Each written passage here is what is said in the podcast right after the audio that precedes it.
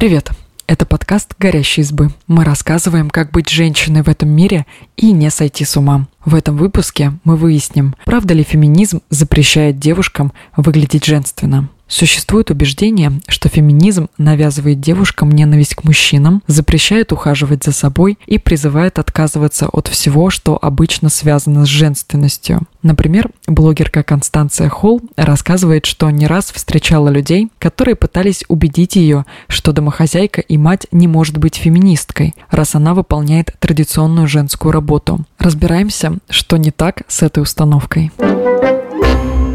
Откуда берется желание быть женственной? С самого детства девушки сталкиваются с гендерными стереотипами. Девочек воспитывают кроткими и милыми, призывают вести себя женственным, выглядеть ухоженно и в обязательном порядке учат таким же скиллам, как готовка и уборка по дому. Домашней работой, как правило, занимаются не папы, а мамы и бабушки. Их пример показывает, что дом и поддержание быта, если не центральное, то как минимум важная часть жизни женщины. Отсюда берется желание соответствовать так называемой традиционной модели и получить одобрение ближайшего окружения, зачастую даже не вполне осознанно. Социолог Валентина Кардопольцева указывает на то, что стереотипное представление о женственности связано с гендерным неравенством, в котором женщина обычно занимает подчиненную позицию. Нормы постоянно меняются, но представление о том, что предназначение мужчин и женщин отличается, остается. Это характерно и для российской культуры, в которой понимание надлежащего поведения женщины менялось, но до наших дней дошли представления о женском счастье,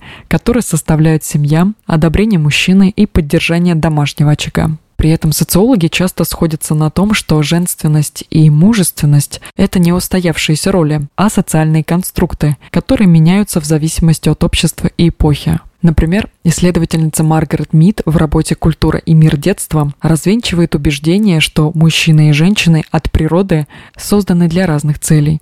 На примере обществ Новой Гвинеи она показывает, как роль женщины меняется в зависимости от племени и оказывается совсем не той, к которой мы привыкли. Здесь нормативные отношения между мужчинами и женщинами обратны тем, какие характерны для нашей собственной культуры. Тут деятельны и энергичны женщины. Они руководят деловой стороной жизни и очень легко кооперируются при выполнении каких-нибудь работ в большие группы. Культура отображает наше представление об обществе, поэтому гендерные стереотипы поддерживают литература, кино, мультфильмы, на которых растут девочки. Многие героини в российской классике преподносятся как прекрасные, хрупкие создания, которые мечтают о семье и ставят эти ценности в приоритет. Среди них тургеневские девушки, толстовская Наташа Ростова и пушкинская Татьяна Ларина. Одна из немногих эмансипированных женщин в русской литературе, Авдотья Никитишна Кукшина из «Отцов и детей», описывается автором как неряшливая женщина, которая от скуки ударилась в нигилизм. Дети нулевых выросли на диснеевских мультиках. Западная поп-культура поддерживала образ принцессы, красивой и беспомощной. Для нее счастливый исход – это воссоединение с принцем. Целые поколения женщин росли со всех сторон впитывая установки о том,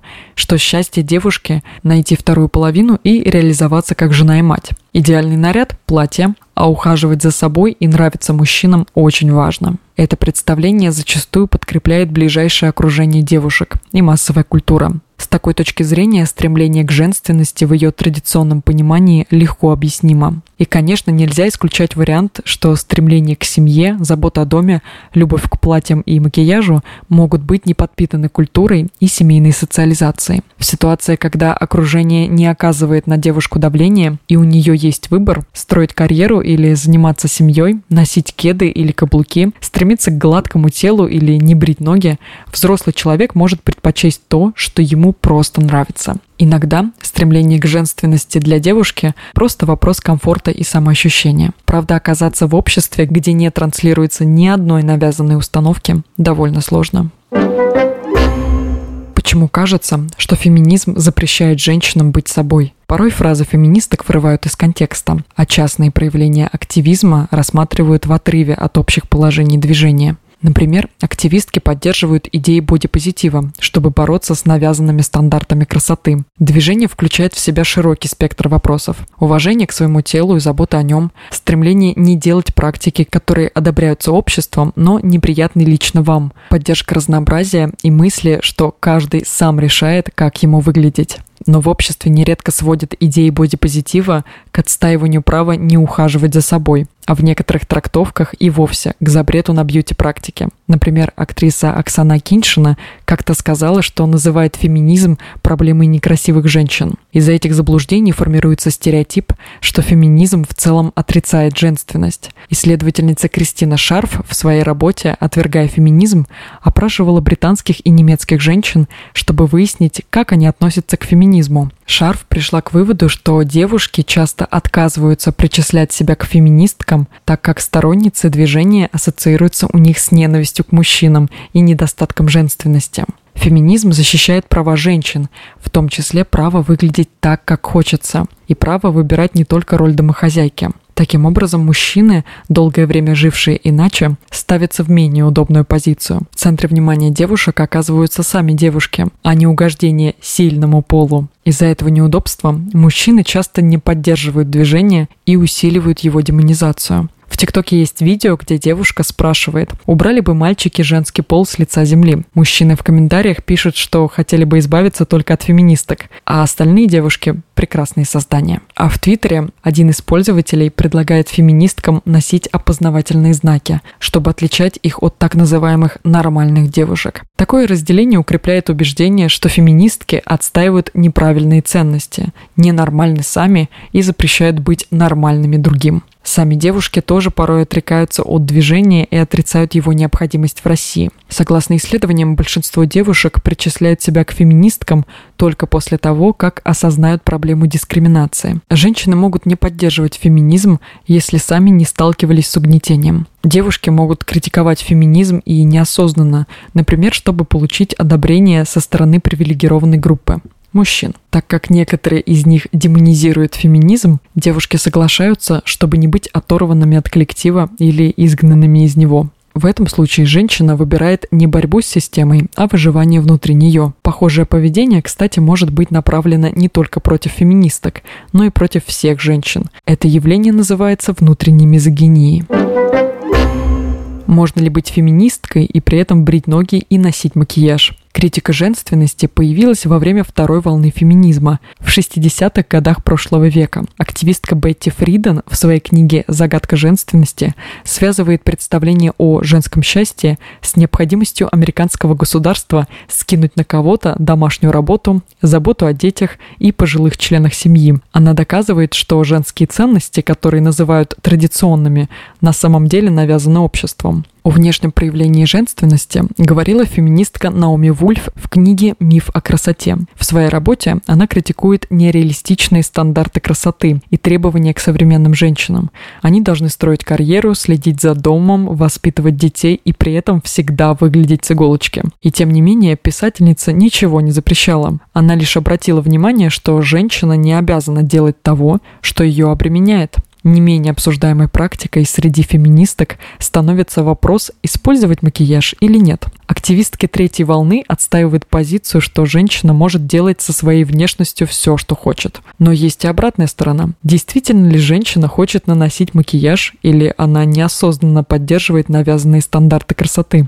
Эти дискуссии привели к появлению понятия липстик-феминизм. Представительницы течения отстаивают право женщин называться феминистками, не отказываясь от внешних проявлений женственности и сексуальности. Похожую философию разделяют представители бимбо. Изначально слово бимбо применялось к конвенционально привлекательным, сексуализированным и якобы не слишком умным женщинам. Такое определение слова дает Оксфордский словарь. Представители поколения Z перевернули смысл термина и обратили сексуальность, нарочитую инфантильность и феминность на сторону борьбы с токсичной маскулинностью и любым проявлением дискриминации. Бимбо намеренно использует атрибуты женственности, чтобы размыть представление о том, как должны выглядеть феминистки. Современный феминизм борется с дискриминацией по полу и гендеру. Одним из проявлений угнетения женщин мужчинами является представление о женских качествах и счастье, которые преподносятся как единственный возможный сценарий жизни и модели поведения. Феминистки борются за право женщин выбирать, как им жить и выглядеть. Они не запрещают брить ноги, заниматься домом и красить ногти, а лишь выступают за возможность этого не делать, если не хочется.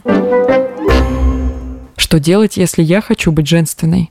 Если вы хотите быть домохозяйкой, бриться, носить платье и красить ногти, то никто не вправе это запретить. Делать то, что нравится, без оглядки на общественное мнение, очень феминистский подход. Вот что говорит об этом семейный психолог и психотерапевт Юлия Хилл. Цель феминизма – устранение дискриминации женщин. Ничего о том, что женщина должна двигать шкаф в спальне, стать маскулинной или изменить сексуальную ориентацию не было и нет. Это выбор самой женщины как личности. Ходить ли ей в платьях и с макияжем или без него и в джинсах, быть хрупкой или сильной, спать с мужчинами или женщинами, нянчить детей или строить карьеру следовать своему выбору и жизненным ценностям поведение психологически здорового человека. Женственность можно определять по-разному. По половым признакам, по гендерной идентификации, по психологическим качествам и модели поведения, по гардеробу и количеству украшений. Список выйдет длинным, но все равно это рамка соответствия. Она может быть стандартом времени, общества, идеологии, культуры самой женщины. Феминизм стоит понимать правильно. Он не запрещает, а привносит и дает выбор – которого ранее у женщин не было. Хочешь, будь домохозяйкой, а хочешь, руководи заводом. Да, и шкаф тоже можешь передвинуть, если хочется. Спасибо, что послушали этот выпуск. Подписывайтесь на наш подкаст, пишите в комментариях о своих впечатлениях и делитесь ссылкой с друзьями. Пока!